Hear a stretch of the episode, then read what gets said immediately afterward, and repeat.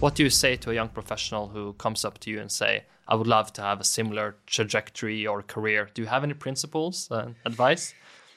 Well, normally what I would say is that um, there is no prototype for a good shipping person, right? So it's not like you have to be either this or that. We we use any profile in shipping. That's one. Um, I think shipping is as much about being able to create relations as it is to be about a top performer from a university. We need both.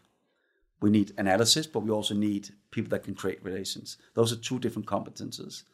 So I usually tell people that if you think it's exciting to go into work where the world is your workplace, where people have to read the paper, uh, or well, paper today digitally, to get updated around the world, we get updated to our daily life, right? Everything that happens in the world has an effect on what we do. So it's kind of this constant update around the world. And the last one I used to say is that if you think it's exciting to work with different cultures, and again having an, you know an, a day that changes day by day, shipping is the perfect place.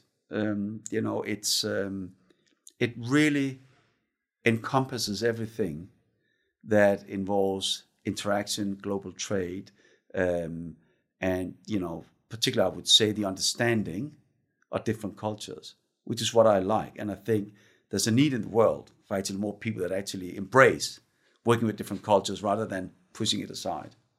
Yeah, that's the perfect ending. And like you said, the talent pool in shipping, like it can get bigger as well. So there's always, you know, I think important to tell the good stories as well. Yeah. Because a bright young student today, I don't know, in Denmark, Novo Nordisk technology, Yes. it's not like directly goes into shipping, no, I guess. No, no. We have to. I mean, we have to fight for talent, right? Which is great, and I think that's why I'm, I'm, I'm really conscious about also explaining to people that if you look at something like Hafnia, so our core competence is arranging transportation.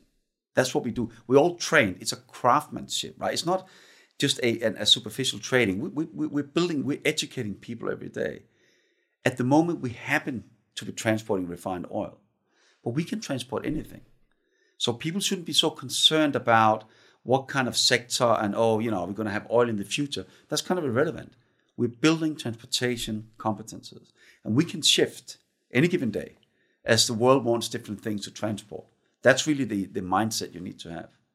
I think that's the perfect ending, Mikael. Thank you so much for taking the time. It was a pleasure having you on. Thank you very much. If you like this episode and the content we produce, head over to my YouTube channel. Just type in Christopher Vonheim. See you next time. All opinions expressed by Christopher Vonheim or his guests on this podcast are only their opinions and do not reflect the opinions of Vonheim. You should not treat any opinion expressed by Christopher Vonheim as a specific reason to invest or follow a particular strategy, but only as an expression of his opinion.